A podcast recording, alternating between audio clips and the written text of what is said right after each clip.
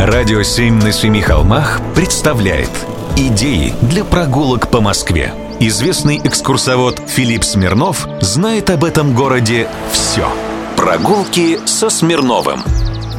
Здравствуйте, с вами Смирнов Филипп. В Москву окончательно пришла осень. Самое время отправляться в столичные парки и сады. Здесь краски особенно впечатляют, а бродить по единенным дорожкам именно осенью – особенное удовольствие. Я вот с удовольствием хожу в сад Эрмитаж. Листву здесь убирают, так что ноги не запачкают даже дети. Сад Эрмитаж известен москвичам еще с середины 1830-х годов. Правда, тогда он располагался в другом месте, на улице Божедомка. Своего расцвета сад достиг в конце 19 века, когда в нем правил бал антрепренер Лентовский. Эрмитаж тогда сильно преобразили и украсили. На театральных площадках ставили спектакли, комедии, буфонады и мистерии. А еще, что немаловажно, сюда переманили лучших поваров и открыли лучшие в городе рестораны.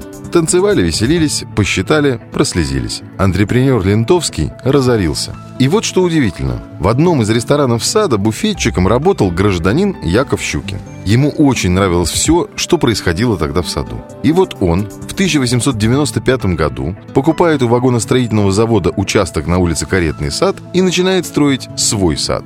Напомню, он был буфетчиком. Причем про Лентовского буфетчик-миллионер тоже не забыл. Позвал работать сторожем. Яков Щукин был тщеславным персонажем. В парке до сих пор сохранились опоры фонарей, на которых стоят две буквы «Я» и «Ща», инициалы владельца. К открытию здесь появилось электрическое освещение. Здесь же состоялся первый в Москве показ фильма «Братьев Люмьер» «Прибытие поезда». Культурную программу Эрмитажа невозможно представить себе без эстрады. На сцене сада пел, например, Шаляпин, а в качестве дирижера русской частной оперы дебютировал Рахманинов. Спектакли здесь играли Сара Бернар и Марина Ермолова. А в 1898 году здесь состоялось открытие Московского художественного драматического театра. Именно здесь прошли премьеры многих чеховских пьес.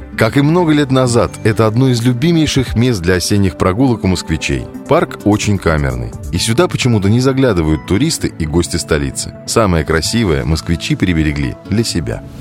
Прогулки со Смирновым. Читайте на сайте radio7.ru. Слушайте каждые пятницу, субботу и воскресенье в эфире «Радио 7» на Семи холмах.